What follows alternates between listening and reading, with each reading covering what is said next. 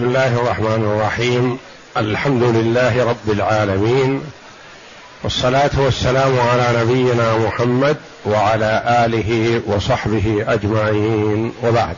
بسم الله أعوذ بالله من الشيطان الرجيم. وإن كنتم في ريب مما نزلنا على عبدنا فأتوا بسورة من مثله فأتوا بسورة من مثله وادعوا شهداءكم من دون الله إن كنتم صادقين. إن كنتم صادقين. فإن لم تفعلوا ولن تفعلوا فاتقوا النار التي وقودها الناس والحجارة أعدت للكافرين. هاتان الآيتان الكريمتان من سورة البقرة جاءتا بعد قوله جل وعلا يا أيها الناس اعبدوا ربكم الذي خلقكم والذين من قبلكم لعلكم تتقون الذي جعل لكم الأرض فراشا والسماء بناء وأنزل من السماء وأنزل من السماء ماء فأخرج به من الثمرات رزقا لكم فلا تجعلوا لله أندادا وأنتم تعلمون. وإن كنتم في ريب مما نزلنا على عبدنا فأتوا بسورة من مثله الآيتين.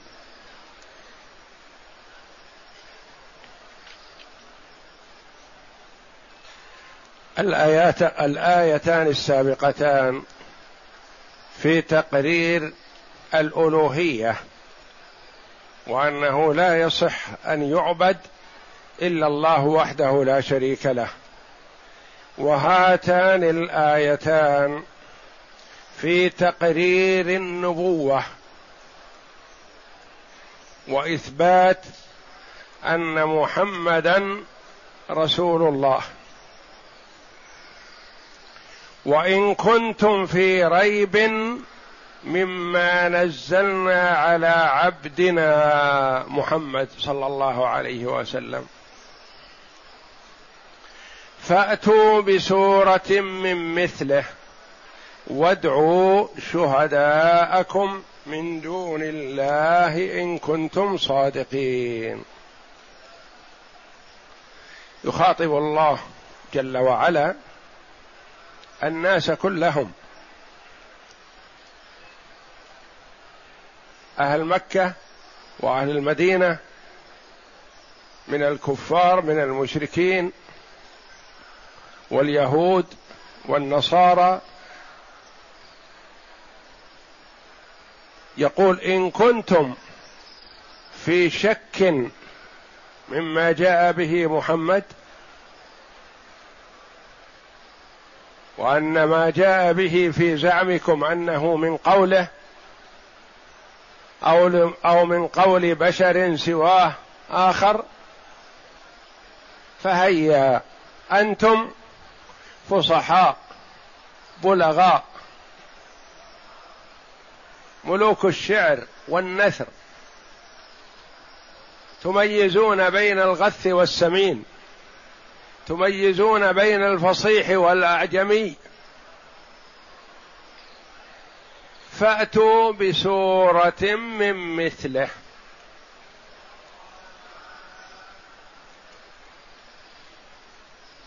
هذا تعجيز وتحدي. تزعمون أن محمدا جاء بهذا الكلام من عنده أو من عند بشر يعلمه. لسان الذي يلحدون إليه أعجمي وهذا لسان عربي مبين. محمد عليه الصلاة والسلام لطيف ورفيق ورحيم بالملوك والمملوكين بالأحرار والأرقة ما يتكبر عن مجالسة الضعيف لضعفه. ولا يهاب نصيحة الملك والكبير لكبريائه عليه الصلاة والسلام. كان عليه الصلاة والسلام يجلس إلى رقيق من ارقه أهل مكة. وهذا الرقيق أعجمي. قالوا القرآن يتلقاه من هذا الرجل الأعجمي. يجلس عنده يتلقى القرآن ثم يأتينا به. لسان الذي يلحدون إليه أعجمي وهذا لسان عربي مبين. ما يستطيع لا هذا ولا غيره أن يأتي بمثله. وإن كنتم في شك يعني عندكم شك على أنه ليس من كلام الله ولم يرسل من قبل الله فهيا فأتوا بسورة واحدة من مثل القرآن. كلكم الشعراء والخطباء وغيرهم يأتوا بسورة. والسورة الجزء من القرآن المعروف أولها وآخرها. وأقل سور القرآن ثلاث آيات. إنا أعطيناك الكوثر فصل لربك وانحر إن شانئك هو الأبتر.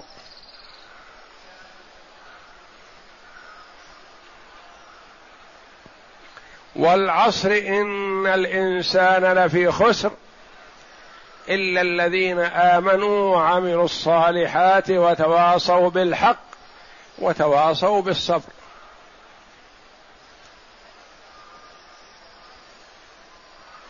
فأتوا بسورة واحدة. ما يستطيعون. تحداهم الله جل وعلا وأخبر بأنهم لا يستطيعون لا حاضرا ولا مستقبلا. فإن لم تفعلوا ولن تفعلوا. ولن تفعلوا. مما نزلنا على عبدنا والمراد بالعبد هنا محمد صلى الله عليه وسلم. وعبادة الله تشريف للمرء. والله جل وعلا وصف محمدا صلى الله عليه وسلم بالعبودية في أشرف مواطن من مخاطبته ومنازله عليه الصلاة والسلام. فقال تعالى الحمد لله الذي أنزل على عبده الكتاب ولم يجعل له عوجا. وقال تعالى سبحان الذي أسرى بعبده ليلا من المسجد الحرام إلى المسجد الأقصى. وقال تعالى وأنه لما قام عبد الله يدعوه كادوا يكونون عليه لبدا. وقال تعالى وإن كنتم في ريب مما نزلنا على عبدنا. فالعبودية تشريف للمخلوق إذا وصفه الله جل وعلا بعبوديته.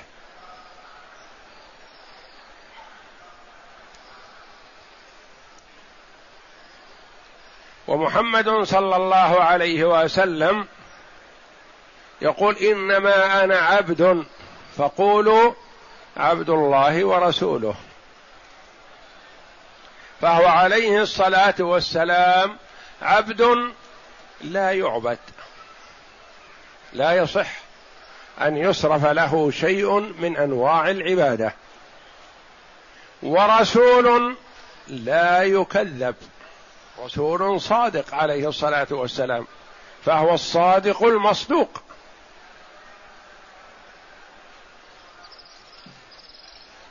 مما نزلنا دل على علو الله جل وعلا وأن الله جل وعلا له العلو المطلق علو القدر وعلو القهر وعلو الذات.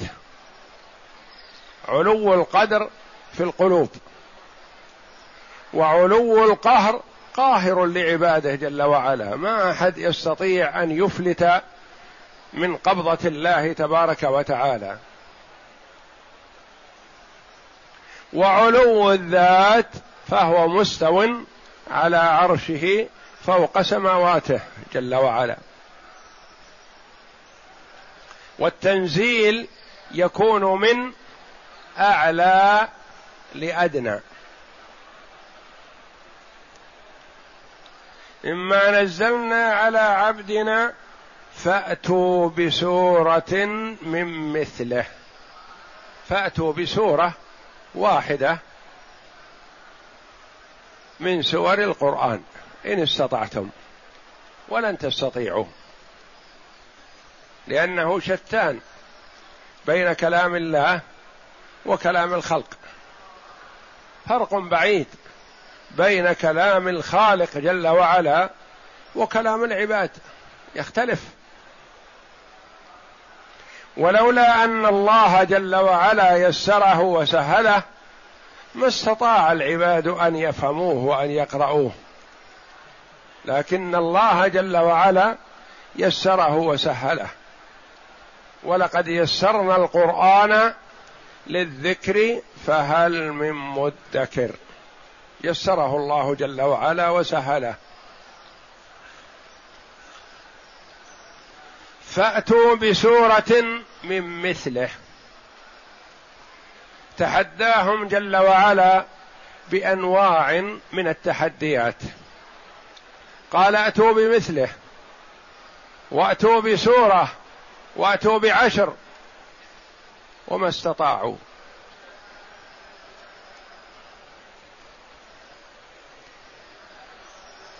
قل فأتوا بكتاب من عند الله هو أهدى منه ما أتبعه إن كنتم صادقين. وقال تعالى قل لئن اجتمعت الإنس والجن على أن يأتوا بمثل هذا القرآن لا يأتون بمثله. ولو كان بعضهم لبعض ظهيرا يعني عوين. كلهم تعاونوا على أن يأتوا بمثل هذا القرآن ما يستطيعون.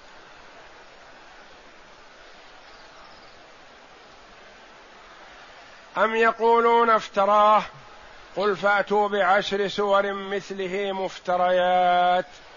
وادعوا من استطعتم من دون الله إن كنتم صادقين.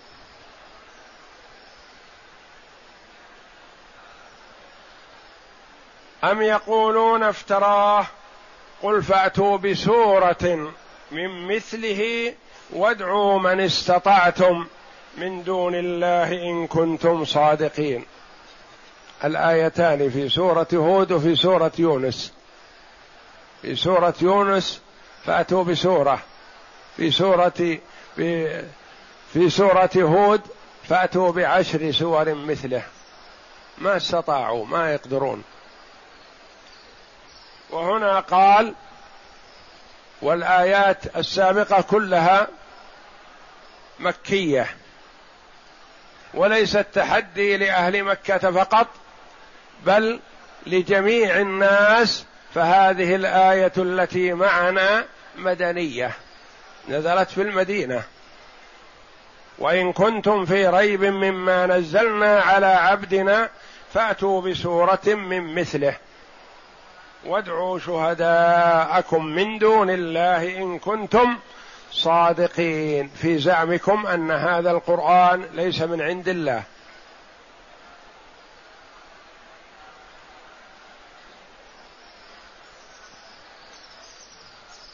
فيكون التحدي للعموم لعموم العرب.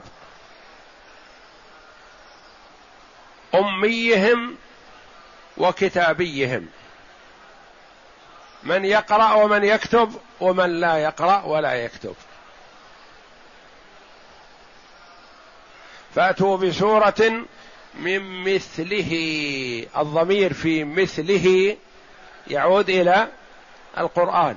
سورة من مثل سور القرآن. هذا قول الجمهور. وقيل من مثله الضمير يعود إلى النبي صلى الله عليه وسلم. يعني فأتوا بسورة يصوغها شخص مثل محمد. أمي لا يقرأ ولا يكتب. وأيهما أبلغ في التحدي؟ القول الأول. لأن الأول تحد للناس قاطبة فأتوا بسورة من مثل القرآن. أهل مكة أهل المدينة الأمي والكاتب والقارئ وكل الناس. وعلى هذا القول الأخير من مثل محمد يعني هل ممكن أن يأتي رجل مثل صفة محمد عليه الصلاة والسلام لا يقرأ ولا يكتب ولا يقول الشعر يأتي بسورة من مثل هذه السور التي أتى بها محمد. هذا قال به بعض المفسرين رحمهم الله والقول الأول أعم وأبلغ في التحدي لأن المقام مقام تحدي وهذا يكون التحدي أن يأتي شخص مثل محمد لا يقرأ ولا يكتب بسورة من القرآن. وهذا أقل في التحدي. يعني كأن الذي يقرأ ويكتب غير متحدى في هذه الآية. وعلى القول الأول يكون التحدي للعموم. وهذا هو الأبلغ. فأتوا بسورة من مثله وادعوا شهداءكم من دون الله. وادعوا شهداءكم يقول ابن عباس رضي الله عنهما شهداءكم أعوانكم. وقال بعضهم وادعوا شهداءكم آلهتكم التي تعبدونها. شهداءكم أعوانكم شهداءكم آلهتكم التي تعبدونها. هل تعينكم؟ قول ثالث وادعوا شهداءكم. يعني ائتوا بسورة وادعوا الحكام. حكام البلاغة والفصاحة. حضروهم وأسمعوهم السور التي أتى بها محمد والسورة التي تأتون بها أنتم مثلها وليحكموا. وادعوا شهداءكم حكامكم. شهداء حكام البلاغة والفصاحة. ليحكموا. وادعوا شهداءكم من دون الله إن كنتم صادقين. فافعلوا ذلك. إن كنتم صادقين فأتوا وادعوا. فأتوا بسورة وادعوا شهداءكم. فهذا تحد وتعجيز. وهم معارضون للقرآن ومعارضون ومعادون للنبي صلى الله عليه وسلم.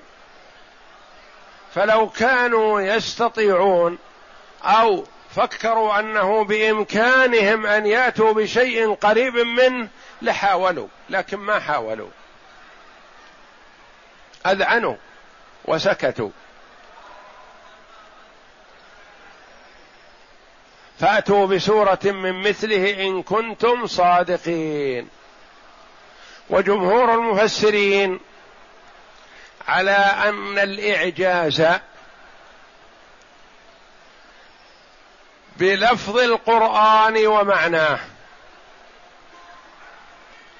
كله أو عشر سور أو سورة واحدة ولو من أقصر السور ولو ثلاث آيات. والإعجاز أي أنهم يعجزون أن يأتوا بمثل هذا القرآن باللفظ والمعنى.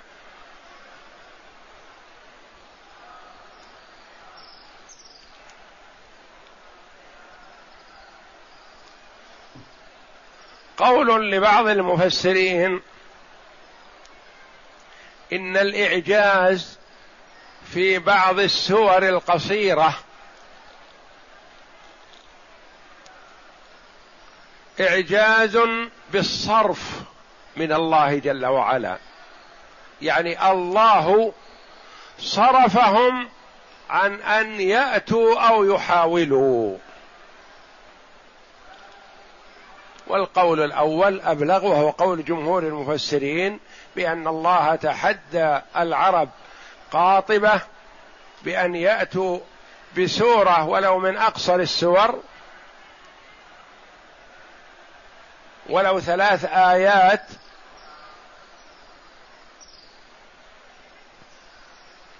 وأنهم لا يستطيعون أبدا.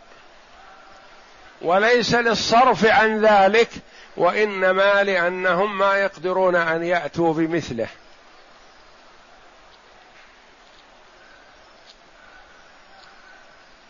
وهذا أولى ومما ورد عن الإمام الشافعي رحمه الله أنه قال في سورة العصر لو ما أنزل الله على خلقه حجة إلا هذه السورة لكفتهم. هذه حجة.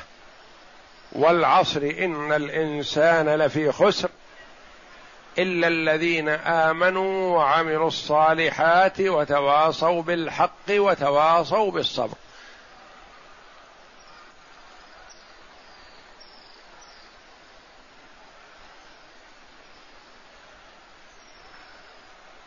فالإعجاز في القرآن بلفظه ومعناه.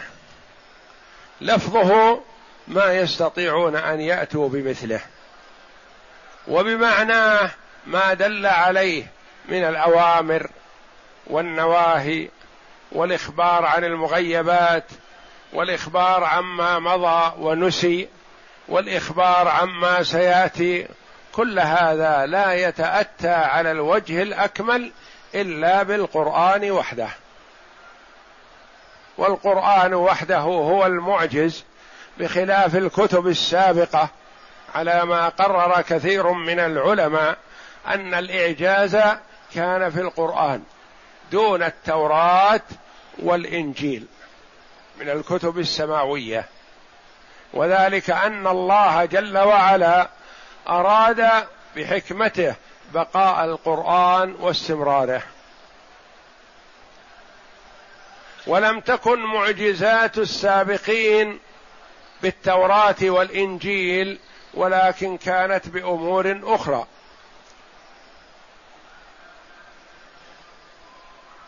أما معجزة نبينا محمد صلى الله عليه وسلم فهي كثيرة وأعظمها القرآن. وتتميز معجزة نبينا محمد صلى الله عليه وسلم بأن معجزات الأنبياء عليهم الصلاة والسلام تنتهي بوفاتهم وموتهم. معجزة نبينا محمد صلى الله عليه وسلم باقية إلى أن يرث الله الأرض ومن عليها.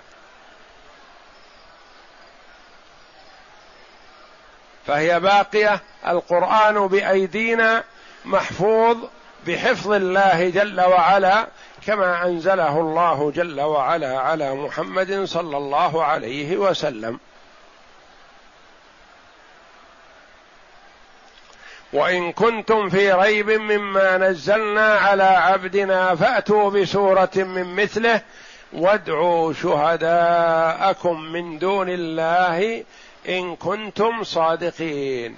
إن هذه شرطية وكنتم صادقين فعل الشرط وجواب الشرط محذوف دل عليه ما قبله فأتوا بسورة من مثله وادعوا شهداءكم. اقرأ.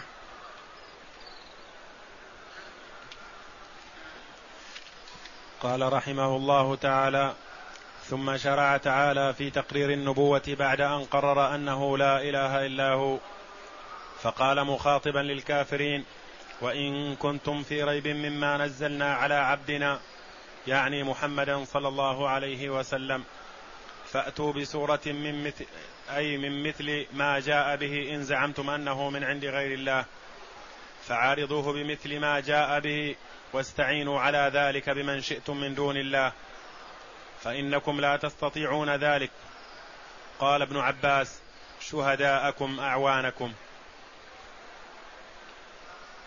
وإن كنتم في ريب أي شك مما نزلنا على عبدنا يعني محمدا صلى الله عليه وسلم فأتوا بسورة من مثله يعني من مثل القرآن. قاله مجاهد وقتادة واختاره ابن جرير والطبري والزمخشري والرازي ونقله عن عمر وابن مسعود وابن عباس والحسن البصري وأكثر المحققين ورجح ذلك بوجوده بوجوه من أحسنها أنه تحداهم كلهم متفرقين ومجتمعين سواء في ذلك أميهم وكتابيهم وكذلك أكمل في التحدي وأشمل من أن يتحدى احادهم الأميين ممن لا يكتب ولا يعاني شيئا من العلوم. واستمر التحدي من نزول القرآن إلى هجرة النبي صلى الله عليه وسلم إلى المدينة وحتى في أيام حياته في المدينة التحدي وإلى أن يرث الله الأرض ومن عليها. تحداهم من يستطيع أن يأتي. وبدليل قوله تعالى فأتوا بعشر سور مثله وقوله لا يأتون بمثله. وقال بعضهم من مثل محمد صلى الله عليه وسلم يعني رجل أمي مثله والصحيح هذا القول الأول. الآخر. مثله مثل محمد هل يأتي أحد منكم برجل مثل محمد أمي لا يقرأ ولا يكتب يأتي بسورة مثل سور القرآن؟ ما يستطيع. والأمية صفة ذم أحيانا إلا في حق محمد صلى الله عليه وسلم فهي صفة مدح لأنه أمي أتى بهذا القرآن العظيم. ولله في ذلك حكمة لو كان يكتب أو يقرأ قيل قرأها من الكتب السابقة استنسخها كتبها. كتبت إلي له وقرأها علينا ونحو ذلك. فهو عليه الصلاة والسلام من ضمن معجزاته أنه أمي لا يقرأ ولا يكتب. اسمه عليه الصلاة والسلام ما يعرفه. لما كتب علي رضي الله عنه الصلح بين النبي صلى الله عليه وسلم وكفار قريش في صلح الحديبية قال هذا ما صالح عليه محمد رسول الله. قال سهيل بن عمرو وكان يمثل كفار قريش قبل أن يسلم رضي الله عنه وإلا فقد أسلم وحسن إسلامه رضي الله عنه.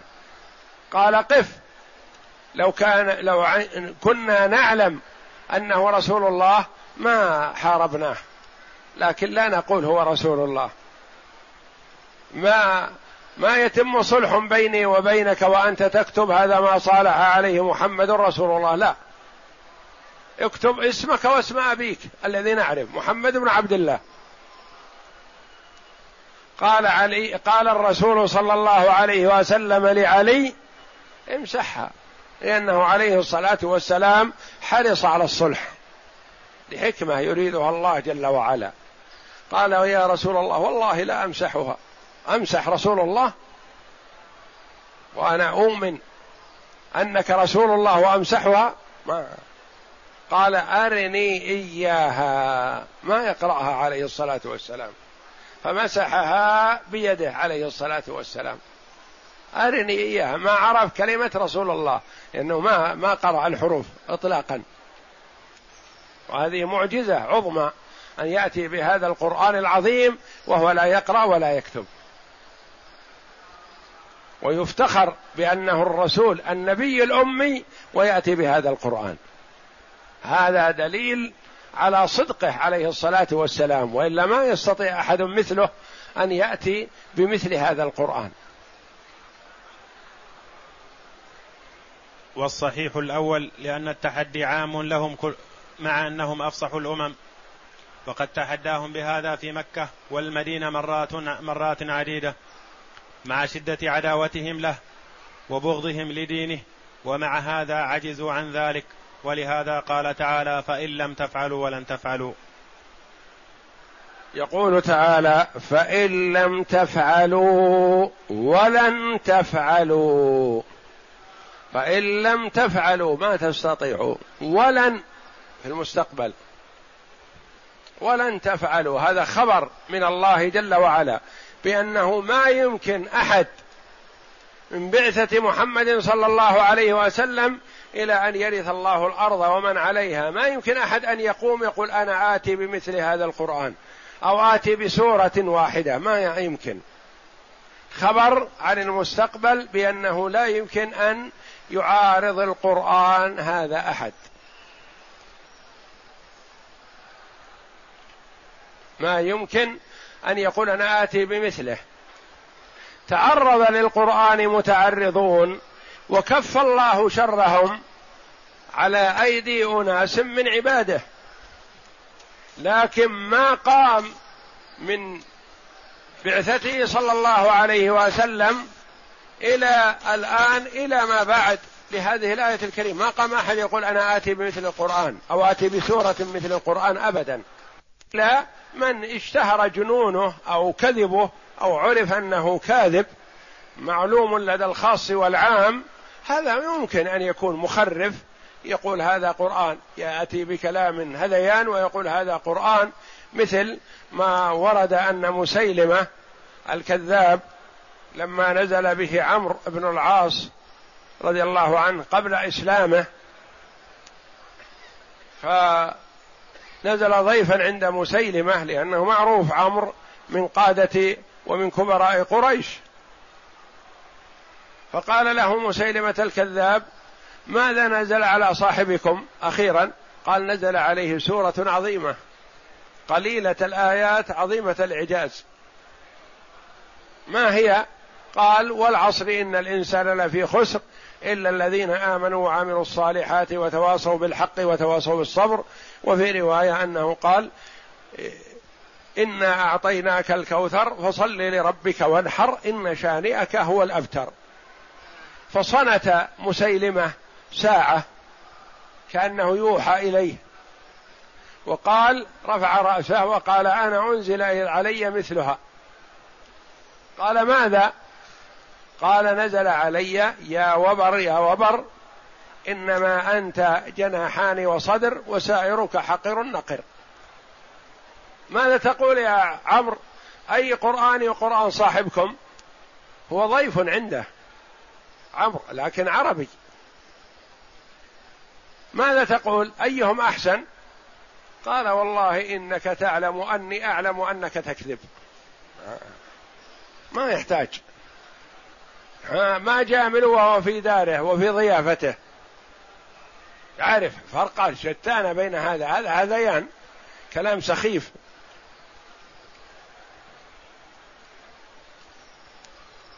فقد يقوم إنسان مثلا مجنون أو في عقله شيء ويأتي بكلام يقول هذا قرآن أو هذا مثل القرآن أو نحو هذا لا عبرة به. لكن ممن ينظر إليه وقادر على آه، نظم الكلام الحسن. ما يأتي أحد يقول أنا آتي بمثل القرآن أبدا. والله جل وعلا حمى هذا القرآن وحفظه من كل من أراد أن يمد يده إليه بسوء لأنه جل وعلا تكفل بحفظه في قوله تعالى إنا نحن نزلنا الذكر وإنا له لحافظون. من ذلك ما يروى أن شخص جاء إلى أحد الأمراء فقال له إن عندي مشروع اختصار القرآن حتى يسهل حفظه ويكون في متناول اليد. لأن فيه آيات مكررة وفي قصص مكررة فأنا أريد أن أختصره. قال قدم لنا ما عندك لننظر فيه. فإن استحسناه قدمناه للعلماء لينظروا فيه. فقدم ما عنده باختصار آيات كثيرة من القرآن بزعمه أنها مكررة ولا حاجة إلى تكرارها. فنظر إليه وقال قبل أن نقدم مشروعك هذا للعلماء. نريد أن نطبقه على نفسك أنت. أول أنت أحق به قبل الناس كلهم. لك عينان. تكتب واحدة. اخلع واحدة. خلعها. المأمور. لك يدان. تكفي واحدة. اخلع واحدة أيها المأمور. يخلع في يدك الأخرى خمس أصابع. ما في حاجة إلى خمس أصابع تكفي واحدة. اخلع الأربع الزائدة المكررة. لك رجلان. نقطع واحدة وتكتفي بواحدة. ما يحتاج إلى ثنتين مكررة. وهكذا بدأ به شيئا فشيئا حتى قضى عليه في مجلسه. فمن أراد أن يفكر بالتعرض للقرآن فالله جل وعلا يهلكه ويقضي عليه ويفضحه ويسلط عليه من شاء من عباده مؤمنا أو كافرا. فإن لم تفعلوا ما تستطيعوا أن تأتوا بسورة. ولن تفعلوا. يقول ما فإن لم تفعلوا ولن. خبر. الأول يقول إنكم ما تستطيعون. لن تستطيعوا. ولن تستطيعوا في المستقبل ابدا. فلن للنفي في المستقبل. ولن تفعلوا فأتوا بسورة. وهذه فيها إعجاز. وفيها تحدي وإعلام بالغيب. ولن تفعلوا ما فعل أحد. فاتقوا النار. أحذركم وأخوفكم. النار التي وقودها الناس والحجارة. ليست كنار الدنيا وقودها الحطب والخشب لا. هذه وقودها الناس والحجارة. وما هذه الحجارة يقول عبد الله بن مسعود رضي الله عنه حجارة الكبريت.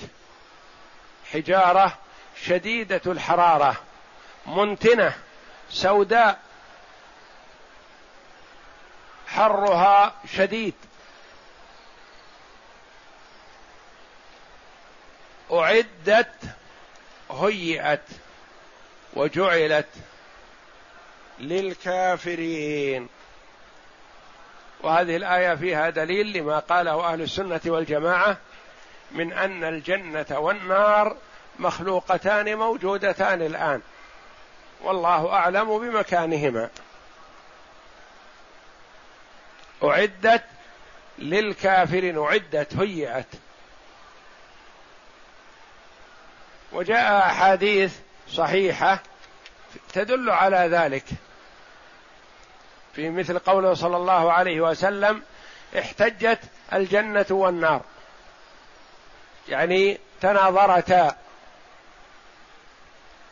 قالت الجنة في الضعفاء والمساكين.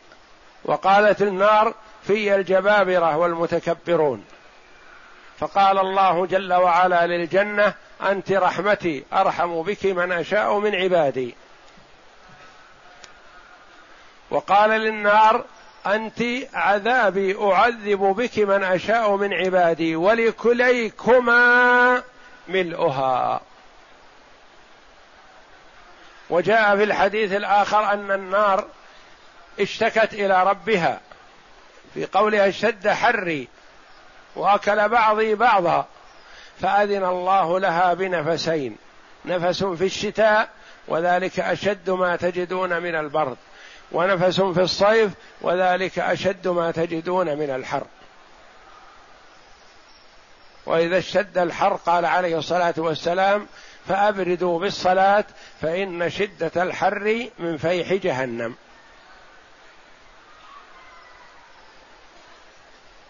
وجاء أن الجنة في السماء وأن النار في أسفل السافلين. وفي هذا تخويف من الله جل وعلا لعباده. وإنذار لهم بأنهم إن لم يطيعوه ويعبدوه ويتبعوا محمدا صلى الله عليه وسلم فمآلهم مآل الكافرين. اقرأ فإن لم تفعلوا ولن تفعلوا. ولن للنفي لنفي التأبيد في المستقبل أي ولن تفعلوا ذلك أبدا. وهذه أيضا معجزة أخرى وهو أنه أخبر خبرا جازما قاطعا مقدما غير غير خائف ولا مشفق أن هذا القرآن لا يعارض بمثله أبد الآبدين ودهر الداهرين. وكذلك وقع الأمر لم يعارض من لدنه إلى زماننا هذا ولا يمكن. وأن يتأتى ذلك لأحد والقرآن كلام الله خالق كل شيء وكيف يشبه كلام الخالق كلام المخلوقين. ومن تدبر القرآن وجد فيه من وجوه الإعجاز فنونا ظاهرة وخفية من حيث اللفظ ومن جهة المعنى. قال تعالى ألف لام را كتاب أحكمت آياته ثم فصلت من لدن حكيم خبير. أحكمت آياته ثم فصلت. فآياته محكمة ومفصلة وهو قد جاء من حكيم خبير. الحكيم الذي يضع الأشياء موضعها. الخبير العالم بدقائق الأمور جل وعلا. وتمت كلمة ربك صدقا وعدلا. أي صدقا في الإخبار وعدلا في الأحكام فكله حق وصدق وعدل وهدي ليس فيه مجازفة ولا كذب ولا افتراء كما يوجد في أشعار العرب وغيرهم من الأكاذيب والمجازفات التي لا يحسن شعرهم إلا بها كما قيل في الشعر إن أعذبه أكذبه. الشعر يقال أعذبه أكذبه يعني كل ما كان أبلغ في الكذب يكون أحلى وأحسن عند الناس. وتجد القصيدة الطويلة. المديدة قد استعمل غالبها في وصف النساء أو الخيل أو الخمر أو في مدح شخص معين أو فرس أو ناقة أو حرب أو كائنة أو مخافة أو سبع أو شيء من المشاهدات المتعينة التي لا تفيد شيئا إلا قدرة المتكلم المعين المعين على شيء. ثم تجد له فيه بيتا أو بيتين أو أكثر هي بيوت القصيد. هي بيت القصيد وسائرها هذا هذر لا طائل تحته. يعني القصيدة الطويلة العريضة تجد فيها بيت واحد يخبر عن المراد كله ويكفي والباقي كله حشو. وأما القرآن فجميعه فصيح في غاية في غاية نهاية البلاغة. عند من يعرف ذلك تفصيلا واجمالا ممن فهم كلام العرب وتصاريف التعبير فإنه إن تأملت أخباره وجدتها في غاية الحلاوة سواء كانت مبسوطة أو وجيزة وسواء تكررت أم لا وكلما تكرر حلا وعلا. لا يخلق عن كثرة الرد. لا يخلق عن كثرة الرد. يعني ما يتغير. مهما تردد القرآن تزداد بلاغته وفصاحته وحسنه عندك. وشوقك إليه. ولا يمل منه العلماء. وإن أخذ في الوعيد والتهديد جاء منه ما تقشعر منه الجبال الصم الراسيات. فما ظنك بالقلوب الفاهمات. وإن وعد أتى بما يفتح القلوب والآذان. ويشوق إلى دار السلام ومجاورة عرش الرحمن. كما قال في الترغيب فلا تعلم نفس ما أخفي لهم من قرة أعين جزاء بما كانوا يعملون. وقال وفيها ما تشتهيه الأنفس وتلذ الأعين وأنتم فيها خالدون. وقال في الترهيب أفأمنتم أن يخسف بكم جانب البر؟ وقال أأمنتم من في السماء أن يخسف بكم الأرض فإذا هي تمور؟ أم أمنتم من في السماء أن يرسل عليكم حاصبا فستعلمون كيف نذير؟ إلى غير ذلك من أنواع الفصاحة والبلاغة والحلاوة وإن جاءت الآيات في الأحكام والأوامر والنواهي اشتملت على الأمر بكل ما معروف حسن نافع طيب محبوب والنهي عن كل قبيح رذيل دني. كما قال فإنه خير خير يؤمر به. كما يا أيها كما قال ابن مسعود وغيره من السلف إذا سمعت الله تعالى يقول في القرآن يا أيها الذين آمنوا فرعها سمعك فإنها خير يؤمر به. أو شر ينهى عنه. يقول عبد الله بن مسعود رضي الله عنه إذا سمعت الله يقول يا أيها الذين آمنوا فأرعها سمعك. انتبه. يعني هذا خطاب لك ولإخوانك المؤمنين. فرعها سمعك. إنه إما خير تؤمر به أو شر تنهى عنه. يا أيها الذين آمنوا اتقوا الله وقولوا قولا سديدا. يا أيها الذين آمنوا اتقوا الله ولتنظر نفس ما قدمت لغد. يا أيها الذين آمنوا اتقوا الله حق تقاته. يا أيها الذين آمنوا قوا أنفسكم وأهليكم نارا وقودها الناس والحجارة. إلى آخر الآيات فيها الأمر بالخير والنهي عن الشر. نعم. وإن جاءت الآيات في وصف المعاد وما فيه من الأهوال وفي وصف الجنة والنار وما أعد الله فيهما لأوليائه وأعدائه من النعيم والجحيم والملاذ والعذاب الأليم.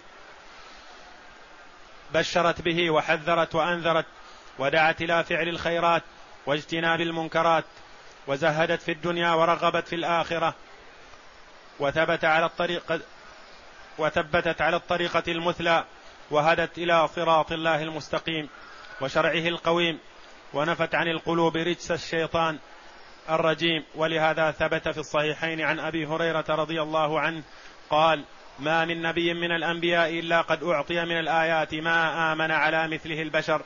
يعني ما من نبي بعث إلا ويعطيه من الآيات ما يدل على صدقه. كل نبي ما يجرده الله جل وعلا من الآيات والمعجزات يقول وإنما الذي أوتيته وحي أوحاه الله إلي فأرجو أن أكون أكثرهم أن أكون أكثرهم تابعا. لأن معجزة النبي صلى الله عليه وسلم القرآن وهي معجزة خالدة. بخلاف معجزات الأنبياء فهي علامة على صدق النبي حال حياته. وبعد مماته تنتهي. معجزة نبينا صلى الله عليه وسلم باقية إلى أن يرث الله الأرض ومن عليها. والله أعلم. وصلى الله وسلم وبارك على عبده ورسول نبينا محمد وعلى آله وصحبه أجمعين.